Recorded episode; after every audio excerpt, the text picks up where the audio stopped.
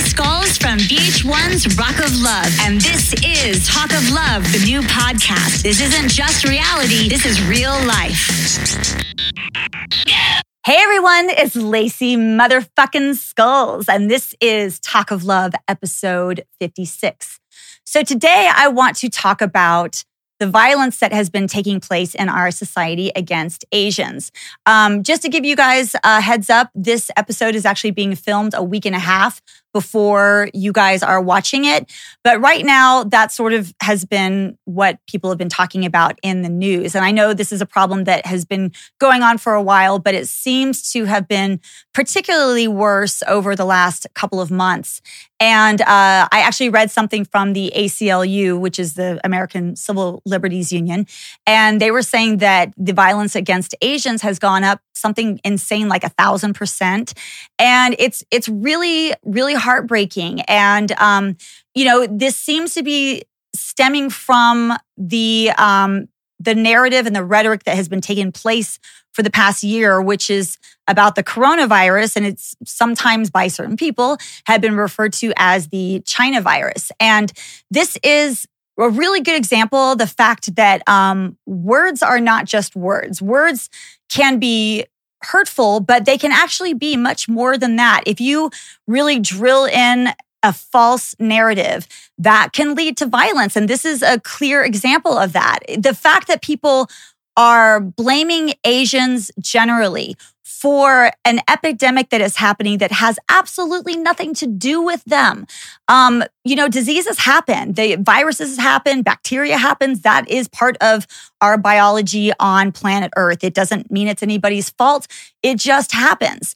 And the fact that this is stemming from China, not only should it not be blamed on on Asian Americans, but it shouldn't be blamed on Chinese people either. And it's it's really disturbing that um, that this is happening. That innocent people that are just walking down the street, minding their own business, are being punched, are being shoved, are being uh, brutalized, and it's it's really bizarre to me that that's where people go sometimes.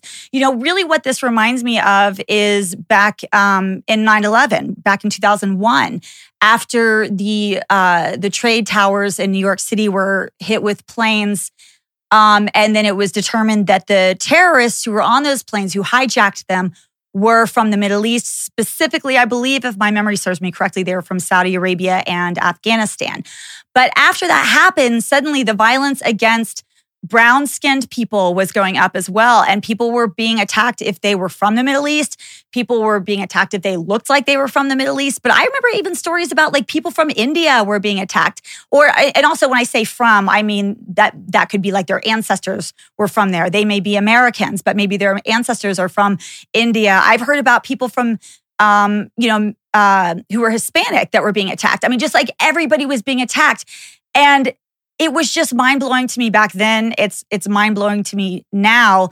You know, just because you are from a certain area of the world or because your parents or grandparents are from a certain area of the world doesn't mean that you are now that. Like these people who were were from Middle Eastern heritage, they're not terrorists. They don't support terrorists, but suddenly they're being attacked as if they were.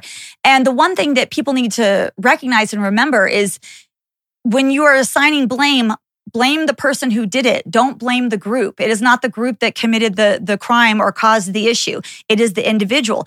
But back to the uh, the increase in violence against Asians, it's not even a an individual. It's it's a virus that just naturally occurs in nature. I mean, it's just so crazy to me that that is that's even happening. You know, um, China is a complex country with a complex culture. And uh, you know, one of my um, my first boyfriends, um, this guy named Chris, who I was with for a very long time in my twenties. Uh, he is he's a white guy. He has white parents, um, and he actually his dad was doing work in Hong Kong when he was a child. So he actually lived in Hong Kong for many many years, and um, as we know now, Hong Kong is now a part of China, but back then it wasn't. But um, it was a very kind of westernized culture. And Chris told me that when he was growing up there, it was just it was really great people, really great food, and um, you know they loved Western music and and art and you know movies. So it's we have a lot of similarities with China. Now, if we might have issues with something that they're that's going on there, it's most likely the government. It's their their leadership that might be creating the problems. It's not the people. And in fact, one thing that made me really happy to hear as an animal rights activist one, one issue that has been going on for a really long time that animal rights people have been fighting hard against is the dog meat trade, which is um, based out of Yulin, China. It's it's particularly barbaric. Some people will say, well, like, well, who are you to judge what kind of animals are eaten in other countries? Like in the United States, we eat, you know, cows, and in other countries, they they think that's wrong. And you know, just because we don't eat one kind of animal doesn't mean that another country can't eat it you know, just because we don't. It's different cultures, different types of food. But the primary issue with the dog meat trade in China is um, the fact that the dogs are really, really brutalized. And I won't go into detail about it because it's really horrific shit, but just take my word for it. It is not humane. It's it's horrific. So a lot of animal rights have been, you know, people have been fighting this for a while. So then I hear people going like, God, I hate I hate China. China sucks. And I'm like, actually, you can't blame all of China just for that. And I will tell you that there is a huge animal rights movement in China of Chinese people. And in fact, specific to the Yulin dog meat trade, there was a huge protest that people in China organized and i think it was like 100000 people strong or something something major. So there are tons of activists in, in china. There are tons of good people there. There are tons of people there that have the exact same values as you and i do. Um, as i said things are a little complicated in their country just because of their government specifically has nothing to do with the people there. But there's a, you know, the bottom line is there's great people in China and there are great Asian people here in this country as well. So the fact that people are being targeted and are being blamed for a virus that had nothing to do with them and are being, um, having violence committed against them is just really heartbreaking. So the only thing I can say to you you guys who are listening, who are watching this, is if you know somebody in the Asian community, it might be a good idea just to reach out to them and ask them how they're doing, ask them how they're feeling. Because my understanding right now is there is a lot of anxiety going on within the Asian community. So just reach out to, to your friends, reach out to the people that you know, ask them, you know, if they need any kind of help. A lot of communities in this country have been organizing walks. So like if um, somebody has to walk from point A to point B, they basically give them an escort to make sure that they're safe. Um, so, you know, ask people because the thing is sometimes people don't want to say when they need help. Sometimes people don't want to admit that they have anxiety or maybe they feel um, fear if they have to walk to the bus stop or whatever and they would like to have an escort but they don't want to make you feel like they're they're being burdensome on you they don't want to you know make things um uh, they don't want to put you out so they may not ask you so it would be good for all of us to ask the people that we care about. Hey, are you safe? Hey, would you like me to walk with you? Hey, are you doing okay? How are you holding up? Are you feeling anxiety? So just, just reach out to people, make sure they're doing okay, check on them. And um, I think that they will really appreciate you for that. And hopefully we will get past all this bullshit because, you know, being violent towards people is is never going to solve anything especially in this context it's so ridiculous you can't blame an entire group of people for some shit that is bothersome to you. It's it's it's wrong, it's disgusting and and I would like to think that our society is better than that. So anyway, that's uh that's all I have to say about that. Um now to shift gears, I am really excited because this girl that I'm about to bring onto the podcast. She was one of my favorites on Flavor of Love season 3. Please welcome Hotlanta. Hey girl, how are you? I'm great. How's it going? It's going good. You look fantastic. You do too. Oh, thank you so much. Yes. So um, I'm excited to to bring you on. I I gotta say, you were definitely one of my favorites, but I think you were one of everybody's favorites from from Flavor of Love 3. You were just you were so uh-huh. like fun and funny. But I also feel like you were really kind of like dragged through the ringer. I, I mean, it, I feel like they were oh. particularly tough on you. Did you watch the show back? I watched it the first time it aired. So just like everybody else saw it for the first time, I watched it for the first time. The only difference was, you know, I, I lived it. So I knew, you know, it really took place kind of, you know. Well, before we really get into this, let me ask you what got you into reality television? Well, I actually I got into it not meaning to. I know that sounds crazy. I was in the um, music industry for years. Um, I did choreography for different artists. Oh, um, cool. Yes, I did different A and R work as well. So I was already familiar with the industry. And then when you know, when it was like generic casting calls. At the time, I was a single mom. I worked full time, and it was like quick, easy money. You go get your hair, makeup done. You know, you get to walk around and get, you know, get make extra income. And so it was a hustle to me that being in the industry. But when I went and got into reality TV, I wasn't casting for reality TV. It was just a generic casting in my situation. So it was like whoa, I didn't I didn't think that was even possible for me to actually make it to that point, you know, of being on TV. Were you just like, screw it, why not? Sounds like fun.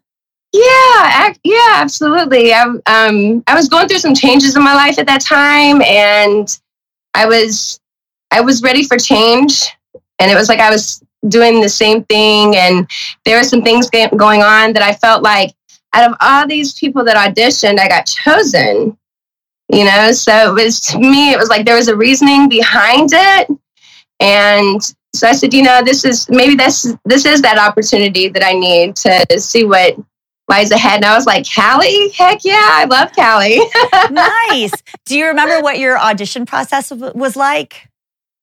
I do. Um, it was a process. It was exactly that. There was a lot that took place prior. It was I I went through an initial, the generic casting call, then there was a like narrowed down, and then I went to a private casting call.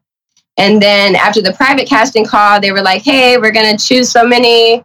Um, and then we'll call you if you're interested. And then they called, and then there were some other things that I had to do to take place. And once they got, um, you know, that part of the audition or you know process i was headed to cali so. That's awesome. Do you remember some of the questions they might have asked you? Um they asked me about music you know they asked me my input on music and i love music. I you know i love good music. I love all different kinds of music. Um, so with the work that i do it was like you know okay this is going to be a better way for me to build my network as well in the industry and that's what I've, you know, used to a foundation for, I guess you could say. That's awesome. I love it. Yeah. Um, so had you seen the first two seasons of Flavor of Love? I had not. Um, oh, I wow. so you're going blind. I was going blind into it. I didn't have cable. My kids were young, so we had like VHS tapes, and I was like, you know, we watched The Land Before Time. I worked so much, you know, to provide, and I I didn't have, I didn't watch TV enough. Oh man, that I had really... seen bits and pieces, but you know that era of reality TV, it wasn't like what it is now as far as with social media and things like that. Things we had like MySpace, I think it was back then. Yeah, you know, yeah, MySpace. Yeah, man, I that actually explains a lot, and I feel really sorry for you because I feel like you just got thrown into the deep end or like fed to the wolves and and you know if you're just going in like oh this should be fun but you know what? I'll bite before i get bit. I'll tell you that. Throw me to the wolves. I'll come back leading the pack.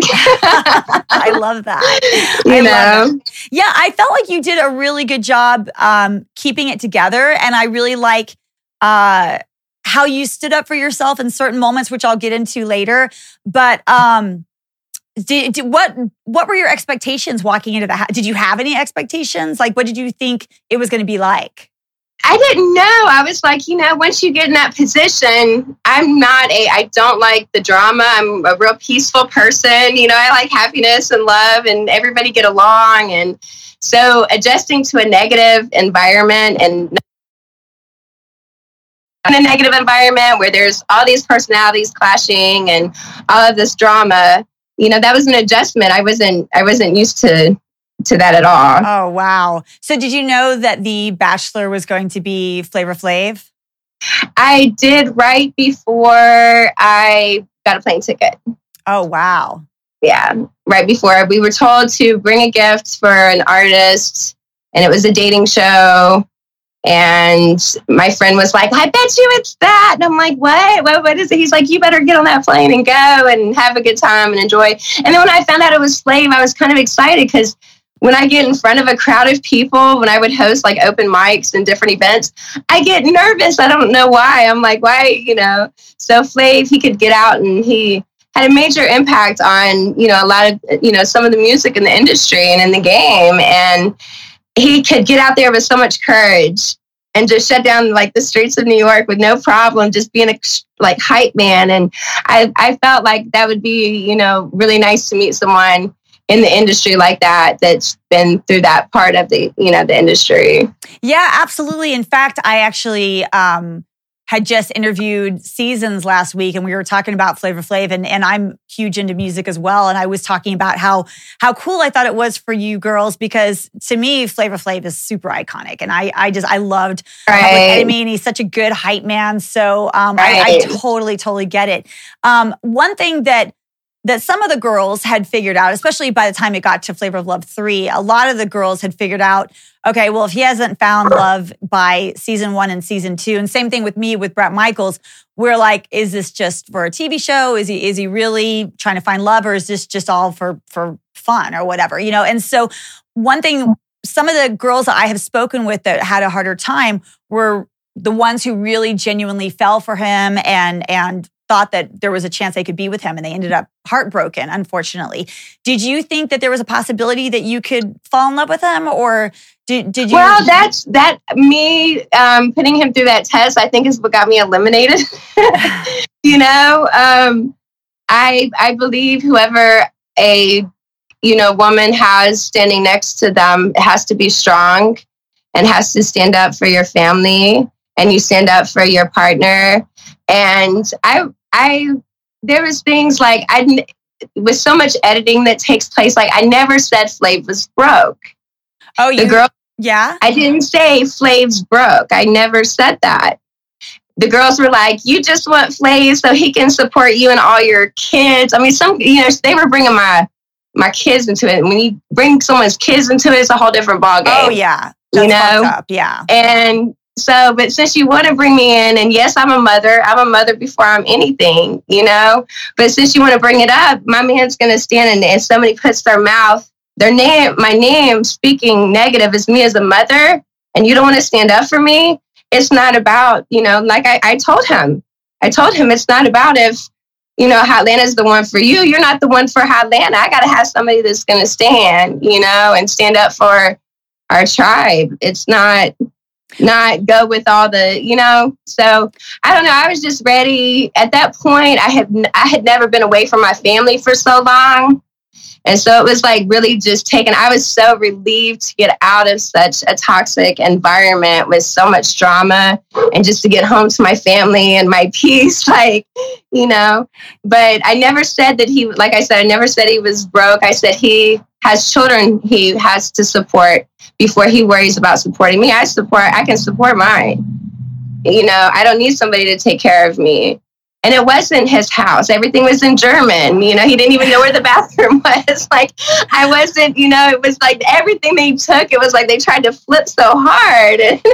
well, I mean, you are um, right in the fact that it, it wasn't his house just as much as the Rock of Love house was not Bret Michaels' house. Right. Was, so you were you were not wrong in that. And to be honest, I, they were saying I wanted the house for my kids and stuff, and I'm like, wait, This ain't even his. This ain't even his crib. Y'all think it is, you know? But they you know, I mean, you know how it is being in a competition like that and being in those surroundings where there's so much going on. It's just you're peaceful like me. You know, you can tell you have a peaceful heart and Sometimes. stuff. but you don't take no, you don't take nothing from nobody. Yeah. Like we're not supposed to. We stand up for ourselves. You know, it's honor. Yeah. Yeah. Well, I will say, you know, I I definitely played the villain on my show, but there were certain places that even I wouldn't go. I would never go after someone's ability to be a mom. I wouldn't go after their kids. I wouldn't go after their family. So even though I was pretty vicious on my show, to me there was still there were still boundaries that I wouldn't go outside of. And right. even on um, Charm School with Mo'Nique, Laylene, you know, one of the, the most infamous um, moments was when um, Laylene was being uh, bashed. I think it was by um, Bootz about, you know, being a mob. And she was really devastated, really upset by that. I mean, that is very, very normal for any woman who is a mother. If you start attacking her abilities as being a mom, I mean, that's right. hitting below the belt. Laylene was very upset about it. And, and rightfully, you should have been too. And I thought what was, what was fucked up with your season in regards to you is I felt like a lot of your very, very personal stuff outside of the show got dragged in. It's one thing to try to knock off the competition by like what you see on the surface or what little bit you get to know about them there in the show but they were going after like your your family life and your home life and then that phone infamous phone call um, let's get into the phone call because that was that was pretty awful too because i know everybody who watches this podcast knows that all of the phone calls are recorded and could be potentially aired. So when you got that phone call, first of all, was that a family member who called you? Um, in regards to what I was going through with my home at the time, right? Yes, um, it was, and it was family that called me. But I was, like I said, at that time, I was actually getting out of a um, situation, a domestic violence situation. I'm a domestic violence oh, survivor. I'm so sorry so I was I was ready to leave things behind. When I I stopped a career, um, I was I had been in a place, you know, for eight years, but I had chose to leave a situation, and when I left the situation, I did not have. There's not resources that was available to me so I saw the reality of what it's like for women, and there's you know domestic violence goes both ways. It's, you know, there's men being abused, believe it or not. You know, yeah, absolutely. But I saw the lack of resources that was available, and um, so I was ready to move. I was I and I was going through a process how I make my moves and what I chose to do. It's one thing when you're renting, someone can take care of you know take it from you. You have to have you have to have ownership, and you know it's a process of my life. If I've got stuff like this, but they didn't show me on the phone with a real estate agent, they didn't show me on the phone with a broker, not. they didn't show that part.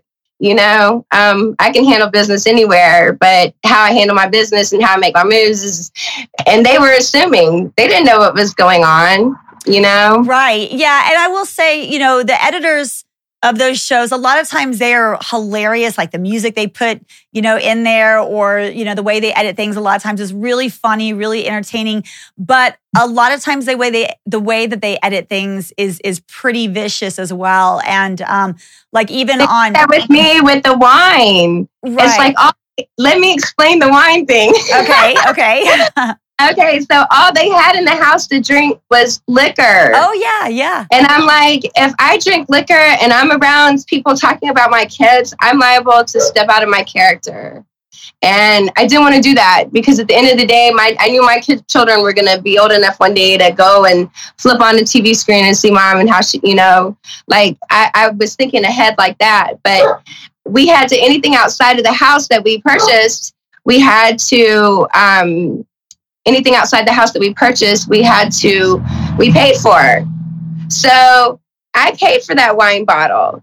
And so the first time, like I can drink wine and be smooth and just be like, you know, like that's going to mellow me out to where I'm like, y'all chicks are crazy. I'm minding my own business, you know, um, not the liquor. It was like, you know, but I um I had that bottle, and that bottle they would take the bottle lasting of two weeks and make it seem like I had just been drinking, drinking, drinking, you know, drinking. And but those that know me and know around me, like, you know, they know me, so they know the truth. But that was hard. You get a lot of negative backlash from you know a lot of people because the editing like you said there's so much editing that takes place that gives people an unrealistic view sometimes of what's really taken place. Absolutely. And I found myself in a lot of that situation. Like I won a freestyle battle. They didn't even show that. I'm like, yeah, you know. Oh, they didn't really? Even, and I yes.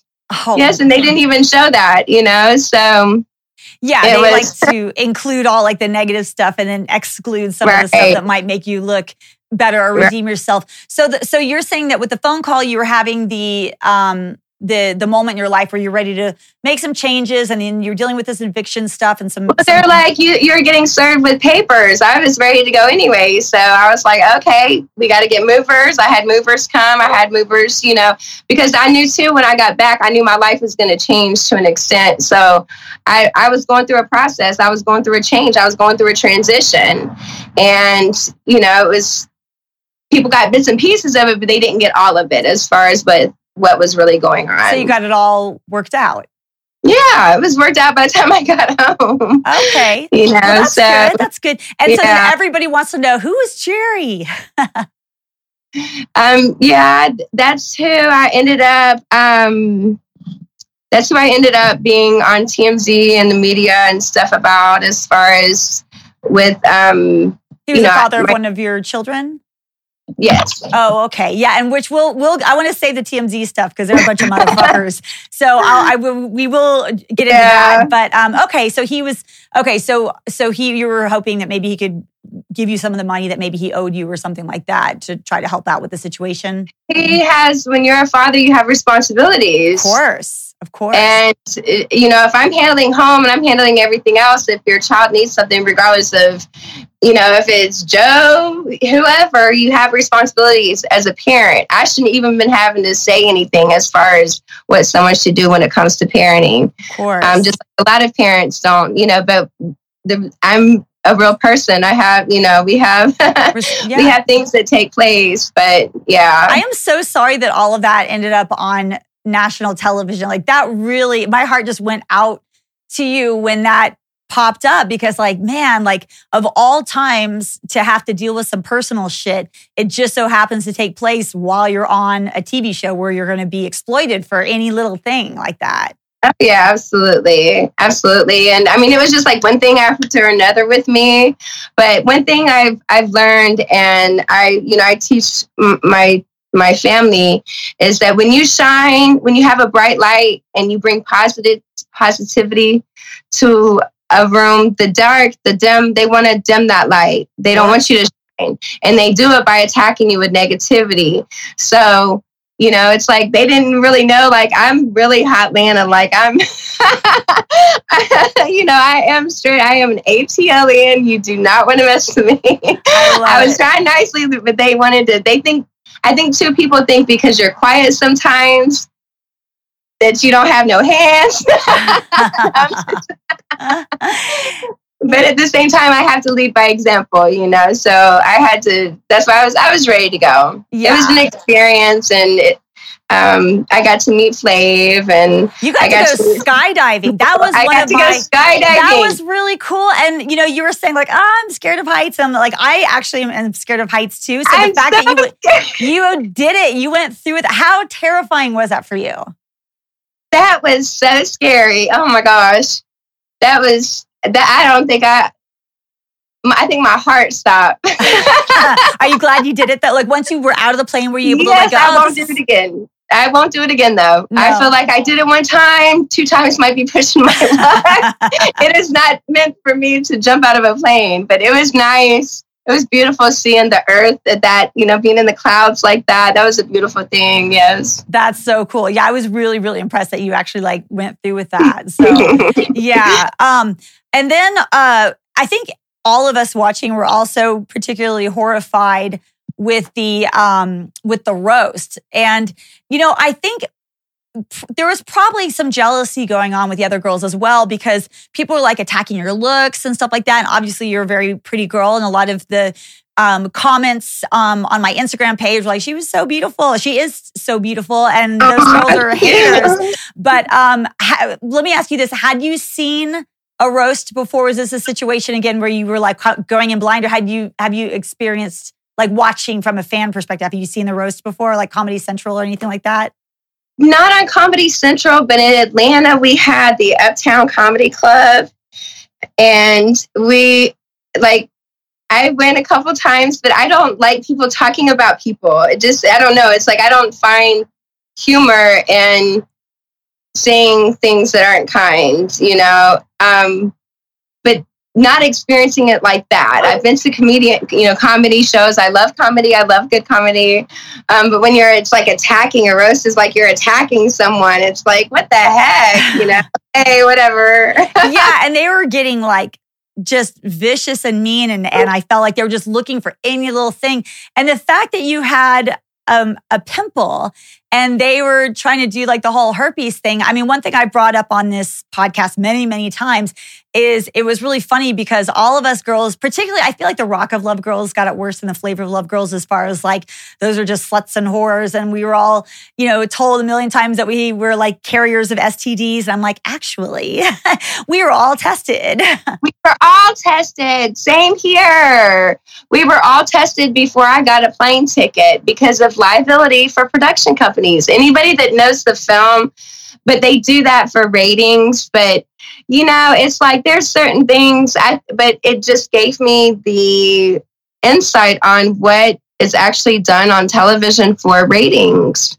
Whether it's now like people do it now through social media, they'll do anything for for views on social media. Back then, it was like you know to be continued. And I'm like, it's a freaking pimple. I don't even like wearing makeup unless I have to go somewhere or do something like, you know, and you got all this heavy makeup on me. I have sensitive skin, you know. I'm 40 and I still get pimples. What, what's up? You know? that's called being a human being. Well, when the when the twins were going after you, going like, "What's the thing on your lip? Does she have herpes?" and you're in the chair at the comedy club, what what was going through your mind? Were you like, "Is this happening right now?" I'm like, I know y'all just got tested too, but it was just seeing the how, like you said, low below the belt, people will try to go to make to break people. And they didn't realize like that. And no matter how hard they tried, they didn't break me. You know, I stood up for myself and, you know, I'm, but I'm not going to entertain I'm not going to entertain it. And when we're in a situation like that where you have to come back with something because it's part of everything that's going on, that was really difficult for me. Me jumping out the plane, I mean, it was like back to back to back. I'm like, oh my God. yeah. Yeah it was crazy the stuff that um, that all of you girls went through, but really you specifically. And I thought there was there were so many moments where I really thought that you handled it with with grace, you know, because they were really really going after you hard. Um, we have a couple of fan questions that I want to pull up real quick. Okay. Um, let's see here. Um, oh yeah, okay. So uh, Mariana Del Rey on YouTube she says uh, when things were going down at, at your home, and I'm assuming she means uh, the phone call that you got, she said it seemed like you wanted to leave at some point, and did the producers push you to stay? Did you have a moment where you're just like, this is too much, or were you dedicated to like staying in the competition as long as you could? Um, I was actually with paperwork. I was on a deadline, and when you're in a house, it was like I was ready to be able to take the next step on the business, handling the business I needed to handle. I found ways around it. No, they never pressured me to stay. Um, and that was actually, you see things going on, and sometimes it was a different timeline than what people really thought, you know? So, but so, no, it was never. So there wasn't a point where you're like, where you were wanting to go home. That, that's good. At the very end, once they started talking about my children and I saw that he didn't care about having somebody that's loyal or anything like that, you know, by him, I realized it's just a game and I don't have time for it. I'd rather be home with my family. And when I get mad, I cry. That's why in the end I was crying because I was just like, I wasn't mad, but I was just so relieved, yeah. you know, um, and to get home. But, you know, I, you go hard or you go home. But at the same time, I'm going to stand up for you know myself and i have to draw the line at some point. I thought you were you were one of the few girls i would say you and jess from rock of love season one were like the two girls that stood up to um flav or bret in a really sincere way. Uh it wasn't shitty and I totally understood where you were coming from because when I guess the challenge was was the wedding challenge, and um and you guys you were doing your vows and all that, and when as you said they were attacking you and attacking like your motherhood and your family and that sort of thing, and uh and Flav was just like wow, and and I totally get it because I would imagine you're like okay if you're going after someone's kids or going after their ability to be a parent, you're going too far, but but that was specifically the moment that you were disappointed with him, right? That, that was the moment I was like, he's lucky he didn't get these. no, I'm not going to say that. Um, he was lucky, like the ATLian in me didn't come completely out. I had to just let him know, like, this ain't about if I'm the one for you, because I don't want you if you're not going to stand up for me as a mother. You know, I don't care who it is, but they have to say, you can call me all these names because you don't know me. Right. You don't know me. But when you bring my children, you bring me as a mother into it, and you want to be my man and not say say nothing and not stand up or say, "Hey, you've done, you've gone too far. You're crossing. You're playing a different ball game now." Right. You know. Yeah, hitting below the belt. Yeah, but I thought the way you stood up for yourself, I thought you were very direct and very honest, but I thought you were still respectful. I like I thought you handled it in a really good way, in the best way that you possibly could have. Well, thank you. Yeah, I tried. I tried, you yeah. know, because at the end of the day, it's like, you know, some people, they just don't know. Maybe he can, you know, I thought to myself too, like, I had to say something because that make me less of a woman not saying nothing. You know, Absolutely. you have to learn, like, you, you need to, like, when someone's attacking someone's family like that, a chief stands for their tribe. They don't bow down to an enemy or laugh with the enemy. If you're gonna, you know, slither with the snakes, you're a snake too. you yeah. know, and I don't want it. go, you all go be happy. Yeah, go be happy. I you know, totally get it. I totally get it. And um, uh, one thing that a couple of the girls have mentioned now that I just find to be mind blowing is that apparently the whole time on season three Flav had the mother of his kids staying there at the house. Did you know that she was there? Um, I know we filmed Monday through Friday, and the weekends was his time. And oh, okay. I, would hear, I would hear, but I we would never see. I was never like that. I was, you know, I was in a different area. um, but I, I, never saw her in the house. I saw her at the reunion. So he, so she, so sorry, Flav was not even there on the weekends at all. We didn't see him a lot, but I don't know if he was on on on premises or not filming. You know, I, I'm not sure. Huh. Oh, that's interesting. Okay. So, um, how involved were the producers from your perspective? Like, did you see them a lot. I know some of the girls have said, like, every once in a while, the producers would jump out and grab them and say, Oh, so and so's talking about you, or you should say this, or you should do that. Did you notice a lot of the producer involvement? Um, I was never influenced by production. The only time really that I had anything with production was when I was jumping out the plane. Um, I hadn't I requested in writing and witnesses that if anything happened to me, the production company would take care of my children. Oh, I was worried. I was man. scared. You know, I was totally. jumping out of a plane as a mom. Like, that's not something, you know, no, you don't play with something like that. So, um, yeah, that's the bit. Production was always nice to me. There was so much stuff that went on, but a lot of it that went on and a lot of the drama was because of the the energy that each person had and the energy is just not clashing. It seems not- like yeah it seems like um sincere was one of the most intense girls on the entire show. Would you agree with that? Yes. Yeah. So was there was there much that happened that we didn't see that maybe the editing changed the way that it came across or maybe the editing left out? Absolutely. There's so much editing that takes place. And that's why, you know, you a lot of the people getting into reality TV or getting into modeling or acting or different contracts with people, you don't realize what you sign up for. You have to read what you sign up for. What you sign up for consists of them being able to do that them being able to make you look like however they want you to look and put you through whatever. And a lot of people don't realize what they're signing up for. I was one, you know, but you live and you learn. And I definitely learned a lot, um, you know, from that. Yeah, I man, as I said at the beginning of this, I feel like you sort of got thrown into um, the deep end. Was there was there moments of the show that um, that were particularly fun for you? Like, oh, I really like. Was there people that you particularly enjoyed? I know most of the girls were just like really difficult to deal with, but were there was there a girl that you were like, okay, she's cool? Like like Buns. Uh, did you have a friendship? Buns, Buns? and Ice. Yeah. Oh, yeah, Ice was. I didn't great. really have. That's the thing. I really didn't have any beef with nobody. I don't beef, you know, like we have problems, you can we can speak, you know, but I I got a lot of it. Um, but ice and buns were really the ones that were like, yeah, we're cool. You know, we we were um we had a lot of the same as far as just being humble and like it liking to just enjoy life and not do the whole drama thing.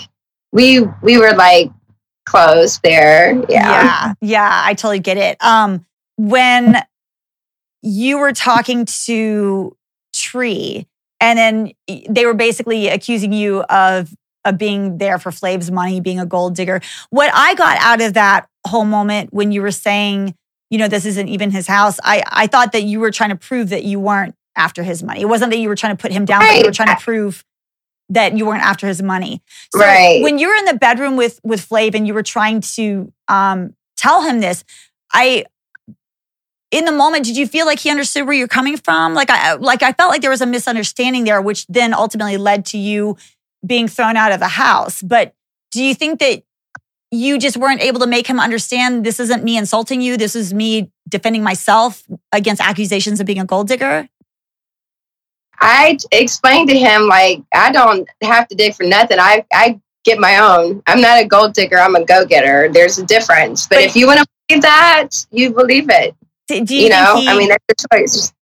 But that's why, for to your understanding, that's why he. Because well, here's the other thing that was weird. He had the clock for you, but then he was like, kind of like teased you in a cruel way, like, "Here's your clock, but I'm not going to give it to you." Like, why? Why even do that? From your understanding. I don't know. I just looked at it like, you know what? I'm the only one in history that's ever gone home with their clock. I think that's on well. Did you get to keep the clock? I have my clock. Oh my god, that's cool. Yes. I like that. Yeah. That's awesome. And then yeah. how pissed were you at Tree? Like, uh, and also when you were saying it, were you like, oh shit, maybe I shouldn't have said that? Like, of course she's going to go say something to him, or. Well, my thing is communicate we're trying to be we're, it's a dating show you have to communicate with the other person if you've got a question or somebody comes to you and says oh Lana said this step to me why are you afraid to step to me step to me and say did you say this and i had to come to him and say look all this stuff that's coming back to you this is how it took place you can either believe me or you cannot believe me i have no reason to lie but if you want to believe them so be it you know, deceit can't be, you know, nothing positive is going to be built on deceit. And if they'll be deceitful to me, they'll eventually be deceitful to him. He would have learned, you know? Right, right. Yeah, absolutely.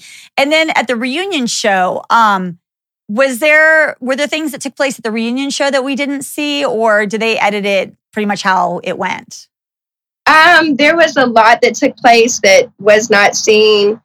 Um, I was asked, I can't even remember the exact question, but I was asked what my life's been like since, you know, being on the show. And I spoke the truth. I told him you know, um, and they didn't, I, I don't think they necessarily agreed with how, what I spoke on.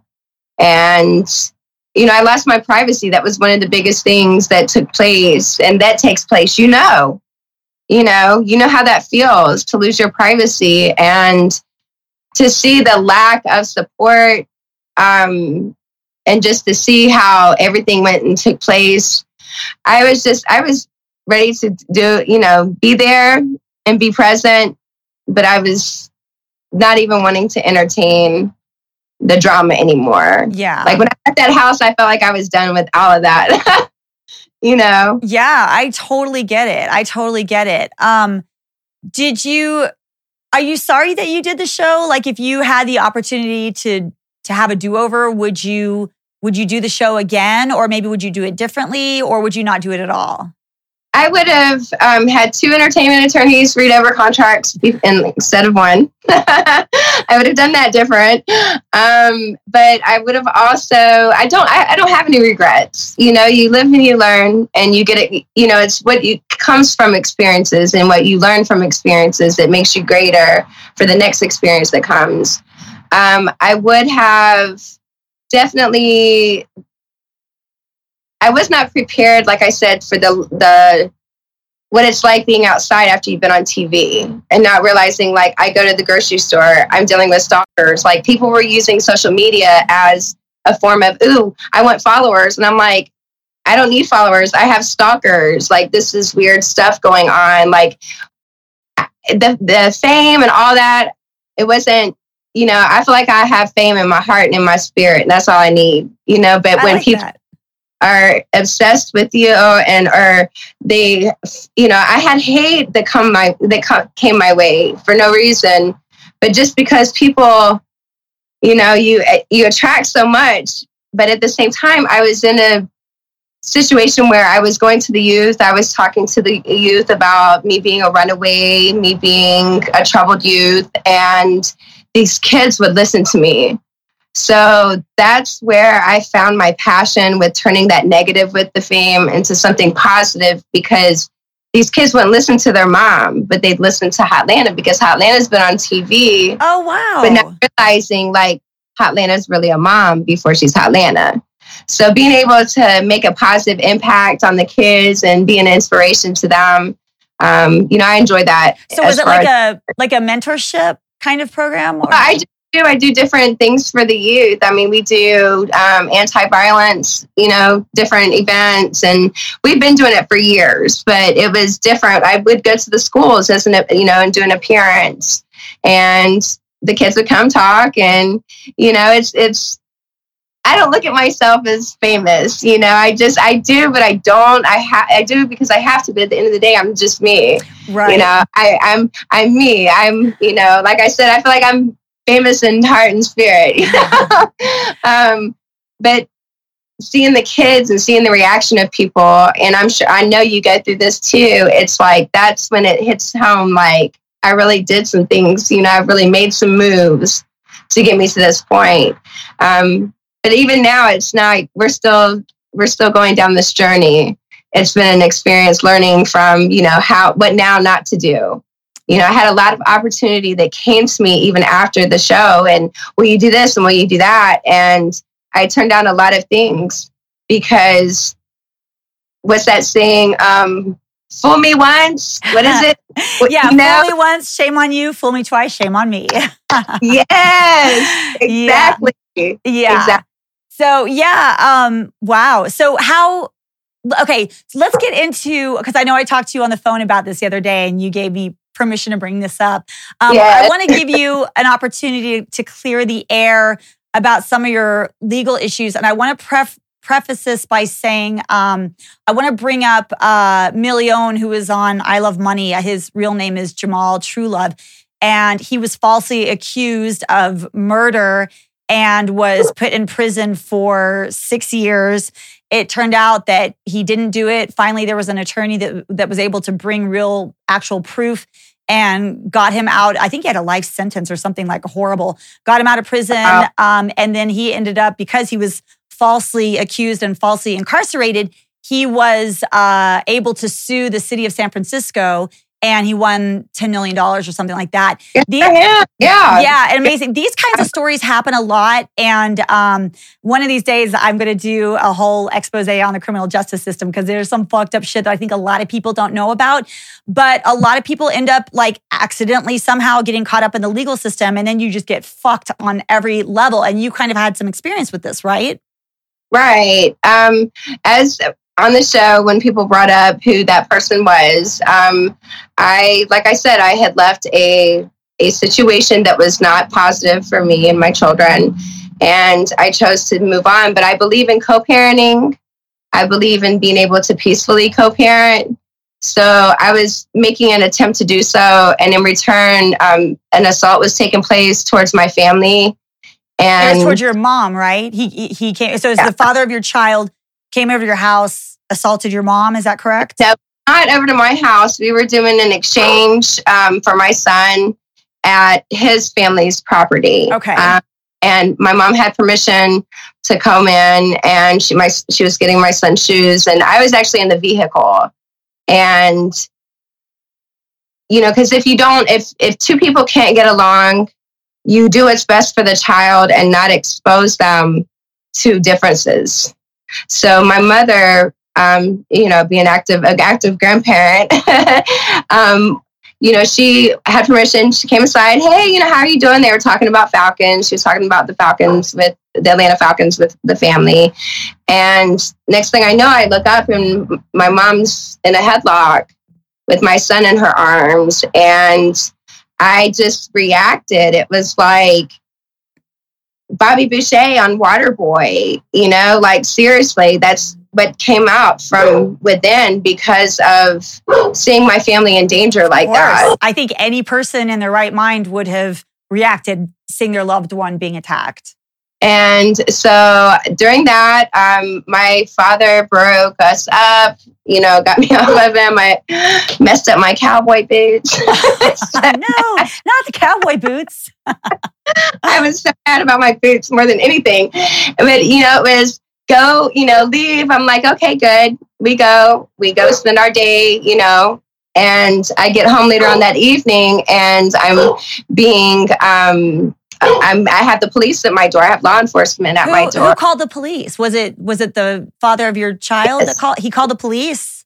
Yes. Wow. The police showed up.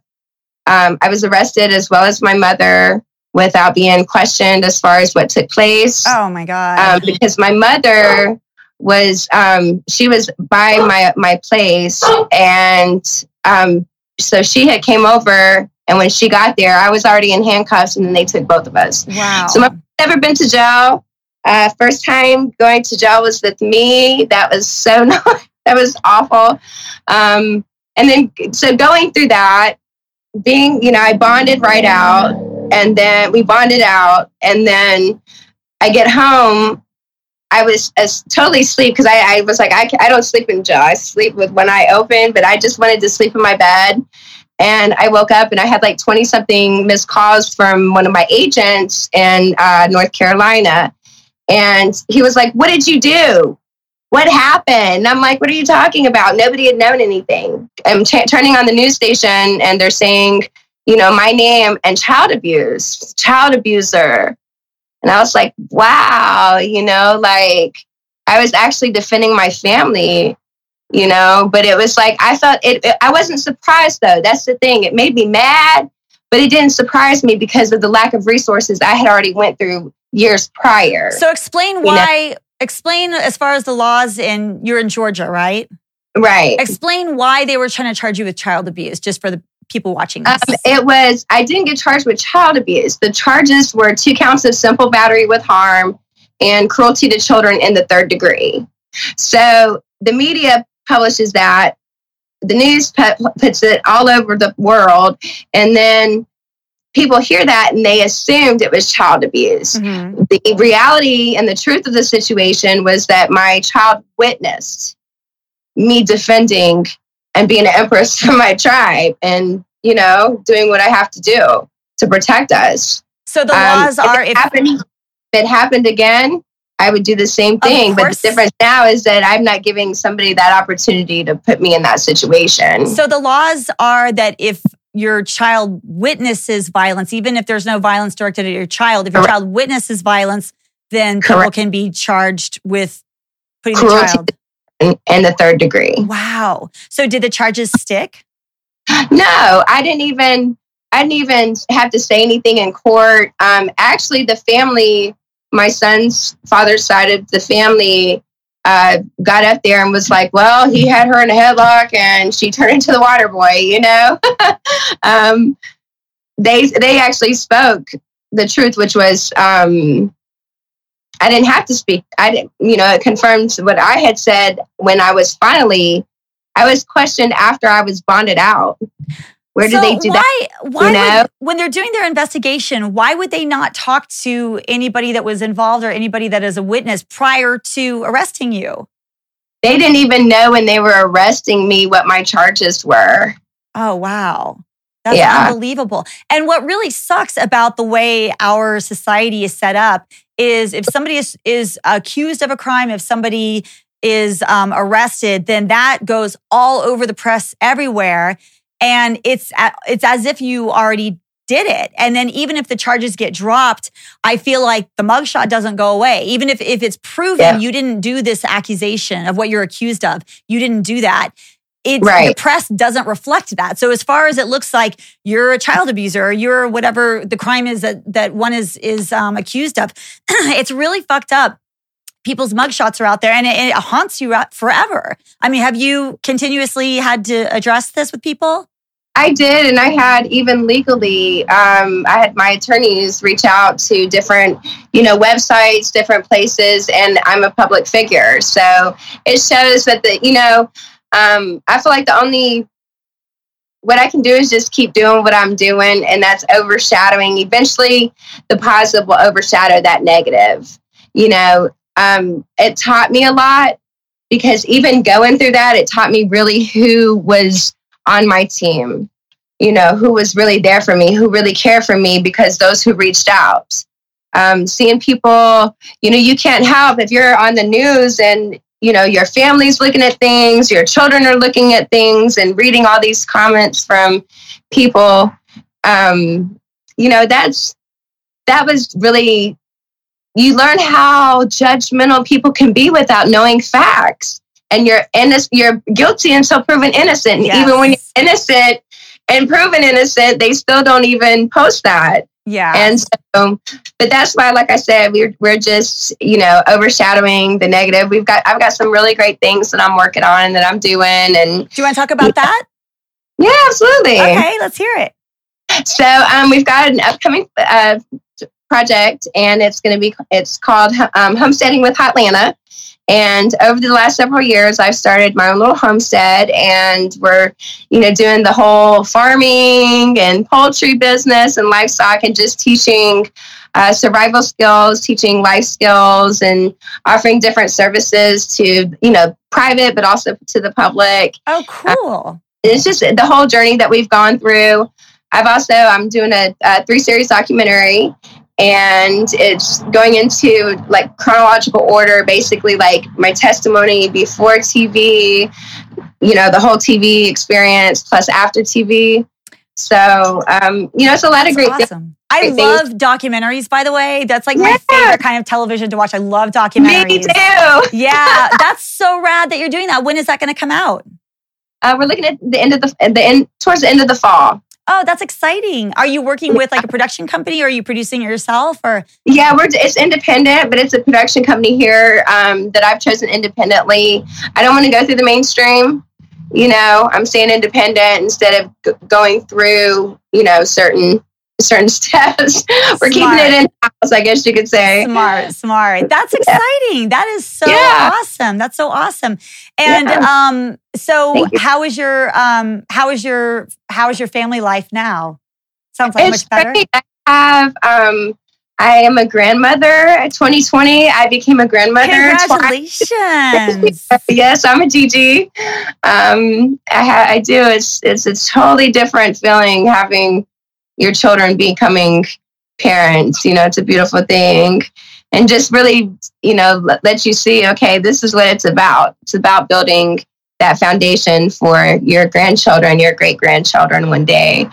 Um, yeah. So That's awesome. family's good. You know, just we just hang out and enjoy time and you know love each other and appreciate each other. It's rough out here and just being supportive for everything you know with everybody. I love it. Do you talk to any of the girls from um from the show or have you heard from anybody or did you kind of just let that go? i kind of just let it go. Me and ice are friends on social media and i think seasons just requested me but um i don't know. Yeah i've not really kept you know i ice does her funny videos i, love, watching her. Ice. She's always like dancing and i'm like get it girl yeah, she's she's great. I love her. Well, I really I got to say I really I love your attitude. I love your strength. It sounds like you have um have been through a lot and have have still been able to thrive and and persevere. I wish that you had gotten to see Flavor of Love 1 and 2 so that you kind of knew what you were what you were in for. I think it would And you would have had an easier time. But Yeah. um have you seen season 1 or season 2 since then? No, you're just like I'm done. I, I don't I don't blame you. I don't blame you at all. But I I really admire your your strength and your your positive attitude and your ability to um, just keep on going and to to bring about positivity in spite of you know um, hurdles that you've had in life. Well, thank you, thank you. I appreciate that. Yeah. It's what, tough times don't last. Tough people do. You there know, we have go. to have that. There needs to be. There's so much negativity going on right now. You know, it's good to have yourself surrounded with good people, and I, I really appreciate. I just, I loved you too. I did watch Rock and Love. I did watch. That was like I was. I wouldn't watch any more of the other stuff, but I admire you too, and I think I'm so happy for you, and you look great, and I oh, wish you, you, you know, so much success in the future. And I'm so glad we've become friends. Me too. We will definitely have to stay in touch, and thank you so yeah. much for that. If uh, last question, if um, fans want to find you on social media, are are you staying private or are you putting your social media out there? Oh no, my social media. Um, it's really just that um, on Instagram. It's I am Hotlanta. I A M H O T L A N T A. Awesome. Good deal. Well, it was such a pleasure meeting you. We definitely need to stay in touch. I, I wish you all the best with everything, and I can't wait to get to watch your documentary. Yes, thank, thank you. Thank you. We'll be in touch. Sounds good. Take care, girl. Bye. See you later. All right, that was awesome. What a great interview. She's such a sweet girl. I really, I really respect her a lot. Uh, I want to say thank you to all of you for tuning in, for listening, for watching. And I want to give a shout out to the contributors once again. Thank you so much to all of you who've contributed, who are the ones that are making this podcast happen. If you are interested in watching some reaction videos with me, I have done reaction videos for the entire season of Rock of Love season one, Rock of Love season two, Flavor of Love season one, and Charm School with Sharon Osbourne. I'm getting ready to do I Love Money. Um, they're a lot of fun. So if you are interested in getting the reaction videos sent to you, or if you're interested in becoming a contributor and seeing what kind of rewards are offered, all you got to do is go to my website, which is talkoflove.net, and check it out. You can see everything there um, on how to sign up. Thank you guys for watching. I really appreciate you guys so much. Thank you for your support, your kindness, and uh, all of the wonderful comments that you leave. You guys are awesome. So I will see you next week. And in the meantime, take care of yourselves and don't threaten me with a good time. Bye, guys.